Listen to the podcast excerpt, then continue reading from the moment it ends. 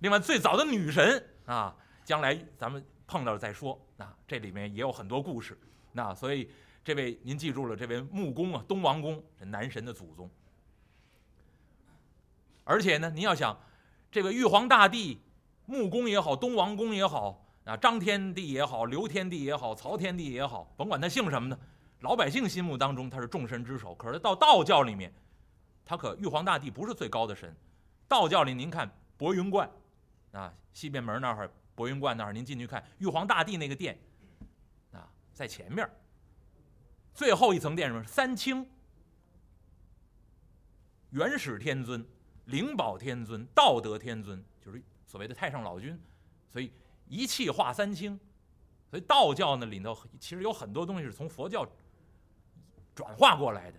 那可能信道教的朋友不大爱听这个话，但的确如此。古来有很多学者，前有朱熹，后有梁启超，都这么说，不是我说的。那我对道教没有偏见，那都是良好宗教。但是的确有很多受佛教的影响。佛教里面说佛有三三身，叫法报化，法身、报身、化身佛。那么道教呢，就从这儿延伸出来，一气化三清，那就出来元始天尊、灵宝天尊、道德天尊。那那么这是道教里面最高的神。那但是老百姓不管这个，玉皇大帝就是最高的男神，男神之祖。那敕赏风法皆由他管。另外呢，玉皇大帝之下，这个天庭上面这些官职，《西游记》写真的按九品，所以我说就是把人间的朝廷搬到天上去。那人间这些朝廷做官也是等级森严，诸位都是北京人的，您在北京待着，您什么没见过？这个地方，您您您看看，那什么样的什么级别的官员出来坐什么样的车，那那个道队是什么样的？新闻联播谁先出来，谁后出来，都有级别限制。那那北京这个地方太熟悉了，您就是拿离离咱们最近的清朝，清代的官员那照样如此。那个身上穿的这个衣服，等级森严，胸口这儿有块绣片，这个叫补子啊，这个补服您要瞧，清代官员九品，文官补服绣什么？绣鸟，都是各种鸟类。武官绣的都是走兽类，都是各种动物。文官一品是仙鹤，二品是锦鸡，三品是孔雀，四品呢叫云雁，五品叫鹭鸶，六品叫白衔，七品叫西翅，八品叫鹌鹑，九品叫恋雀。文官绣的都是鸟禽类。武武官补子这儿绣什么呢？绣动物。武将一品绣麒麟，二品绣狮子，再往后虎豹熊彪犀牛海马凑在一块儿，九品。所以呢，文官是禽，武官是兽，这是一朝禽兽。所以我跟我的学生说，好好读书，莫做官。啊，当官有什么好？这全是禽兽，当然还有禽兽不如的，那就单说了。啊，那孙悟空炸到天庭，他哪懂这个呀？这里等级森严呢，天庭也如此啊，也有好多品级啊。另外，这些各路的星官、各路的神仙都按照这个品级来安排，所以形成这么一个所谓的天庭。另外，您要看呢，把守天门这四位四大天王，前文书给您说过。那这四大天王，东方之国南增长，西方广目，北多闻。那这位这四大天王的名称，有很多人说呢叫四大金刚，这必须得给您说，大错而特错。那这绝不是佛家的说法。金刚是什么？手里面拿金刚杵的武士、护法神才叫金刚。那您要看我们那个佛教徒啊，有时候做那个法事，手里面拿一个法器，两头粗，中间细，那个叫杵。那那个金刚是什么呢？金刚是最坚硬的一种材质，无坚不摧，什么东西都能被这个金刚给破坏掉。所以形容最坚硬的东西叫金刚，拿这个金刚来做这个杵叫金刚杵，拿金刚杵的这种护法神才叫金刚。而真正的金刚据说只有一位，叫密寂金刚。这位金刚当年发愿保护佛法，护持佛法。佛祖出现的时候，他永远在前面，那作为护法神。但是到寺庙里，您要看，一进山门，如果那山门修成真的修成门，那就没法安这个所谓的神像了。如果修成屋宇式的，能够穿进去，是一个大屋子，当成山门，叫山门殿。寺庙的第一层建筑通常都是山门殿，如果是山门殿的话，两边通常会塑两尊像。其实那个金刚就是一位，但是你你你你搁在这山门这儿就一位，中国人觉得不舒服，他一定是一边有一边一个，他才觉得对称好看，所以呢就做了俩。这两位呢，有的时候是赤身，上半身赤裸，下半身着裙。赤裸的上身，您看这个脯子肉翻着，腱子肉努着，那一身的疙瘩肉，健美先生一样，啊，手里拿金刚杵，横眉立目，特别的有架势。然后老百姓呢就有一个说法了，说这一进山门呢，两边两两位金刚武士，管他们叫什么呢？您都知道，啊，你看看，你看看，这就是受那种不入流的书毒害。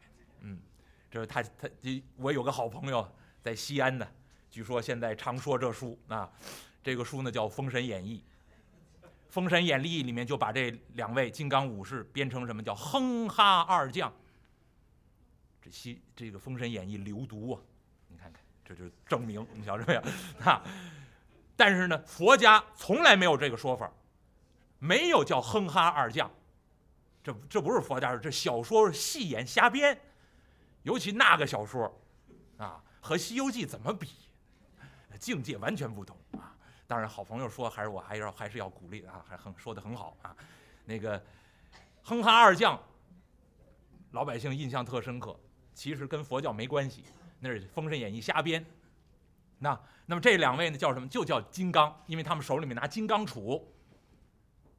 再有呢，叫力士，比据说比下士莲好用。啊，这力士是什么呢？有劲儿的人，通都叫都叫力士。所以呢，佛教里面拿金刚杵的都叫金刚。有劲儿的都叫力士，是洗头水都能洗头发，啊，所以呢这些都可以通称金刚力士。但是四大天王就只有四大天王而已，啊，而这四大天王，南方增长天王把守南天门，手里拿宝剑，宝剑硬核一个字儿叫风，宝剑有风嘛。那另外那几位天王呢？哎。东方直国天王手里抱琵琶，哎，你看，哎，你看那个大块头，跟抱一勺一样，啊，这是东方直国天王。琵琶能琵琶能调弦，所以应一个字儿叫调。另外，北方多闻天王手里面抱什么？抱一把伞，其实不是伞呢，列位，这也是那个小说瞎编。啊，给他起个名字叫什么混元珍珠伞啊，什么之类的。那啊，其实都没有，都是瞎编。多闻天王怀里面抱这什么呢？叫经床。您要到寺庙里面大殿呢，那大殿上面挂着好多那个丝织品做成，上面一圆筒，然后很长很长的垂下来，上面绣着经书或者绣着咒语。那个那个庄严佛殿用的，挂的一串一串一对一对的，那个叫经床。后来有用石头做的。立在大殿门口建筑小品啊，对吧？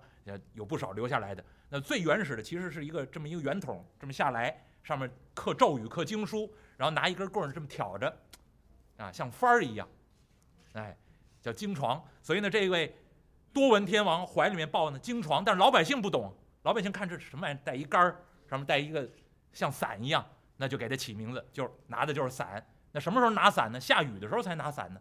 所以就是这个这个法器呢，就硬核一个字儿，就是雨。最后一位呢，西方广目天王拿什么？拿赤索，就是红颜色的绳子。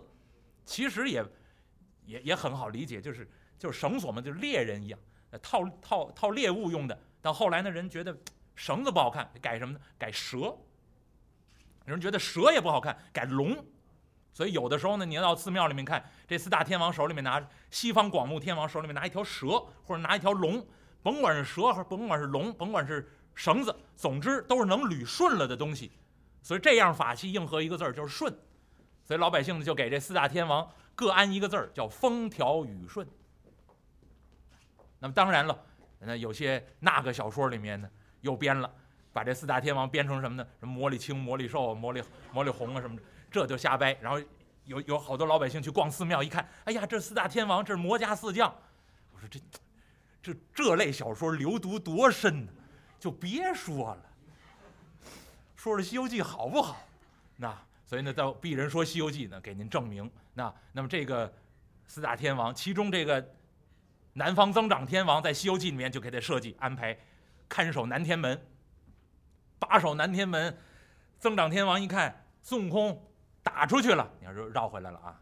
哎，哎，孙悟空打出去，增长天王没拦，孙悟空一路从南天门回到东胜神州傲来国花果山，按下云头，站在花果山前，高声喊嚷：“对，孩子们，爷爷我回来了！”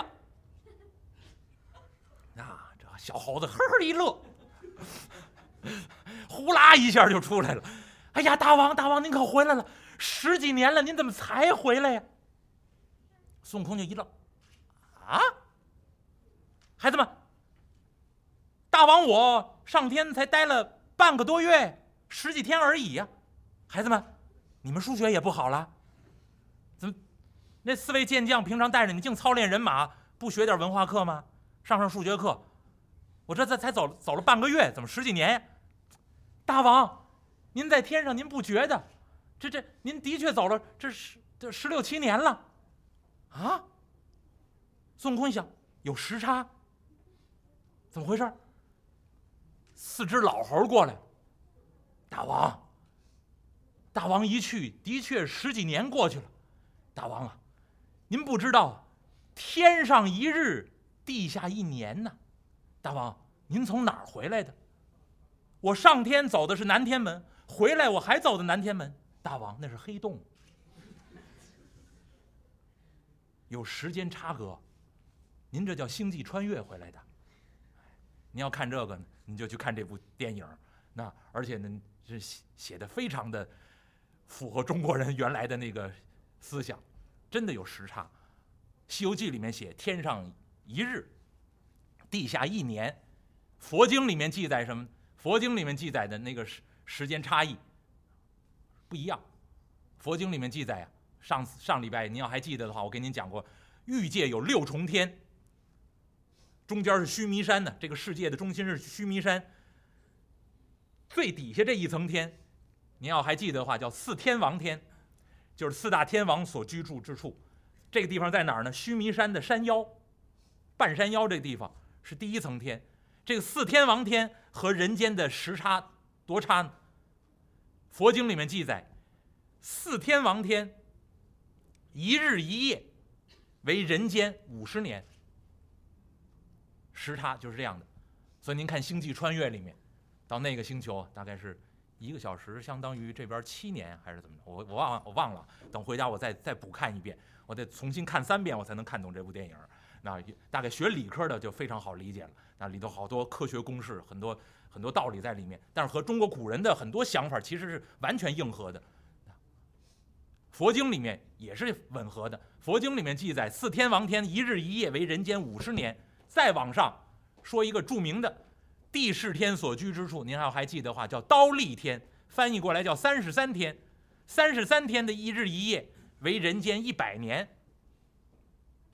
而帝释天的寿命是多长呢？是一千岁，是按他的那个时间，他的一日一夜为人间一百年，他的一个月也是三十天，一年也是十二个月。您您算去吧，啊，反正反正就相当于人间多长寿命，您就可以算出那是很长很长的寿命。但是即使帝释天有这么长的寿命，照样还要遭受无常，那。等他寿命完尽之后，他的福气都享受完了之后，照样还要遭受六道轮回之苦。所以帝释天如何呢？也不究竟，啊，也要遭受无常。那再往上要说一个著名的天，就是兜率天，您还记得？兜率天一日一夜相当于人间多长呢？相当于人间四百年，更长。所以呢，每一层天和人间的那个时差都不一样。所以您再回去看《星际穿越》，写多好，这电影，中国文化电影。那您就明白了。那《西游记》里面写就叫天上一日，地下一年。中国人很很很很多说法的。山中方七日，人间已千年。那中国古人有个故事，很著名。这个故事发生在哪儿呢？信安郡石室山。你说信安郡石室山在哪儿？信安郡就是现在浙江省，这个地方呢现在叫衢州。我现在教的学生里面，文科班有个男生，他老家呢就是衢州。一开始不愿意跟我说他老家是衢州，然后我说你哪儿人？我说你我听你口音不像北京人。他说我我老家是杭州。哟，说好好地方，天堂啊！后来再一聊天说，哎呀，其实老我老我老家不是在杭州，是在杭州边上一个特别小的没有名气的地方。我说在哪儿？他说衢州，没有人知道这地方。我说这还没有人知道，那这著名的故事发生在这儿地方啊。小孩就觉得自己故乡好像特别不愿意说出口，所以我说现在很多孩子对自己的故乡的那个情谊啊都很淡薄。将来给他讲这个故事啊，衢州了不起，当年有一座山叫石室山，这个石室山近代的时候有一个砍柴的人，这个人叫什么？叫王志。这王志呢进山砍柴，就到这石室山里面，一边砍柴啊就听见有人唱歌，哎，顺着歌声找过去。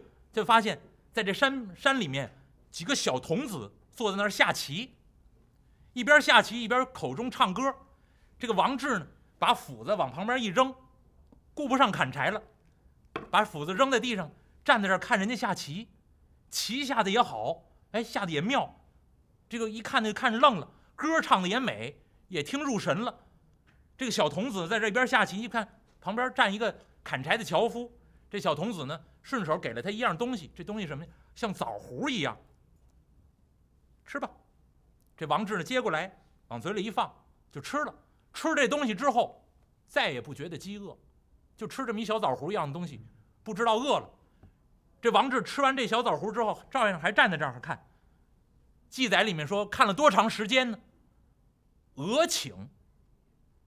那你语文要好的话，这俩字太妙了。俄顷什么意思呢？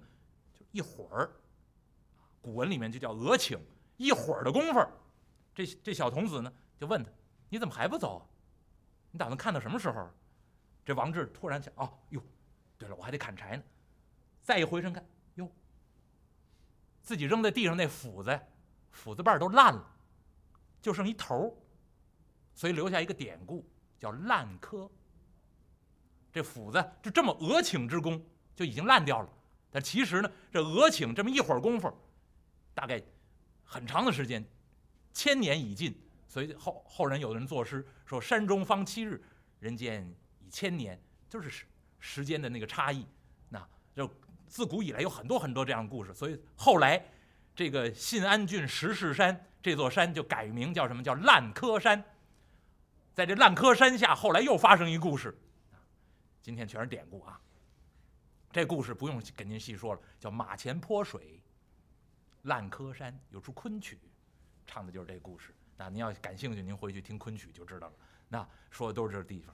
将来我见着我那文科班学生，我好好把这故事给他细讲。这是您故乡发生故事，神仙呀都在您那儿呢。那小神仙啊，但是说的都是这种时间差异。那不同的空间，不同的那个时间，大概真的是会有差异。您要想真了解这个，您好好去研究那《星际穿越》就罢了。鄙人是学文的，实在不能给您解释清楚。那小说里面写的就是这样：天上一日，地下一年。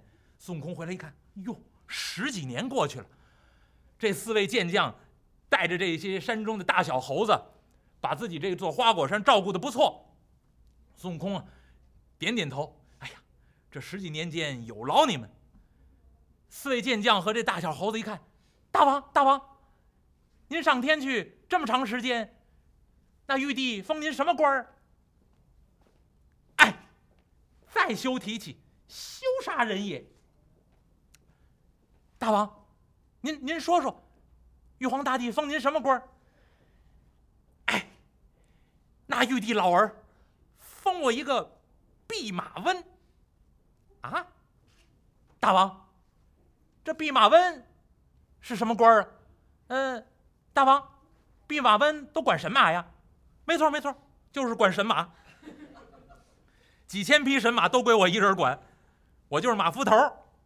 啊，大王，您是我们这儿大王啊，您是美猴王，您怎么到天庭就就当马夫头？哎，要不怎么说休杀人也？那玉帝呀、啊，看我这副模样，就封我一个小小的弼马温。嘿，俺老孙这半个月来呀、啊，天天跟那些神马一起，也没有想到这层。这是今天跟同僚们吃酒，这才问起来，原来啊是未入流这么一个小官而已。俺老孙一怒之下反出天庭，所以才回来。大王，您回来就算对了，在那大公司多受拘束啊，甭干了，自由职业者多好啊。反了反了吧，大王您就回来吧，这会儿不受拘束，您想干什么干什么，我们陪着您，要吃酒就吃酒啊，要游山就游山，快活自在，受那罪干什么？这帮猴子众星捧月一般把孙悟空让到花果山水帘洞中排摆酒宴，替自己家大王这儿压惊。孙悟空一边吃酒一边长吁短叹，为什么？四个字的评语叫民心未死。孙悟空后来闹出来所有的这些灾祸，其实都源于这样一点，那名利之心未死啊！孙悟空正这儿吃着酒呢，突然间就听那脚步杂踏，脚步声音哒哒哒哒哒哒哒哒，这么乱！孙悟空勃然大怒，用手一指外面：“呆，安静点！”哪知道脚步声响，进来一只小猴。大王，大王，大王！启禀大王，门外有客来访。孙悟空一看，什么人？大王，外面有两位独角鬼王，特来向大王献礼。哦，孙悟空一听，换他们进来。功夫不大，进来这么两位独角鬼王，手里面拖着一大托盘，这大托盘上面杏黄色的绸缎，应该是件袍子。这两位独角鬼王拖着大托盘，低着头迈步来到洞中，看见孙悟空了，扑通一声跪倒在地，把这大托盘高高举过头顶。大王，我二人特来归顺大王，听说大王明登天路，位列仙班，我二人特来进献黄袍一件。孙悟空一看，当个国家公务员就是好啊！啊，我刚上天没多长时间，这就有人听说了，这就来献礼来了啊！哎，你二人可知道我在天庭上位列仙班当的是什么官啊？啊，大王，您在花果山成为美猴王，您到天庭之上也应该位列极品呢。哎，实不相瞒，我在天庭之上啊，当了个弼马温，管马的。这两位独角鬼王跪在地上一听，啊，早知道不献这个呀，早知道献你俩马鞭多好啊！糟践了，你看看，我以为你做多大官呢，还献了个黄袍。哎，但是已经献到这儿了。这两位独角鬼王一看，大王，您这样的本领，就替玉帝管马，太屈才了。大王，要依我二人之见，您可以当齐天大圣啊！这四个字脱口一出，孙悟空一听，哈哈，你二人说些什么？大王，您应该当齐天大圣。这，嗯嗯嗯嗯嗯嗯嗯，俺老孙就做齐天大圣。来呀！准备一面大旗，上绣四个大字"齐天大圣"。从今往后，不要再叫我大王了，也不要叫美猴王了，要尊称我为大圣。”这两位独角鬼王一看，大圣，您从今往后齐天大圣，您呢赶紧试试这件新锦袍。孙悟空迈步走下座位，一伸手从这托盘里头把这件杏黄袍倒了起来，往身上这么一穿。嘿，孙悟空一瞧，哈哈！哎呀，这件新锦袍，再趁我这黄金锁子连环甲、凤翅紫金冠、藕丝不云履，怎么这么合适？太漂亮了！如今我叫黄袍加身，嘿嘿，嘿嘿，嘿嘿嘿嘿嘿！孙悟空啊，叫得意洋洋。功夫不大，几只猴子已经操办起来了。十丈标杆，葫芦金顶。一面大旗，这面大旗杏黄缎色，上面用黑线绣了四个大字，叫齐天大圣。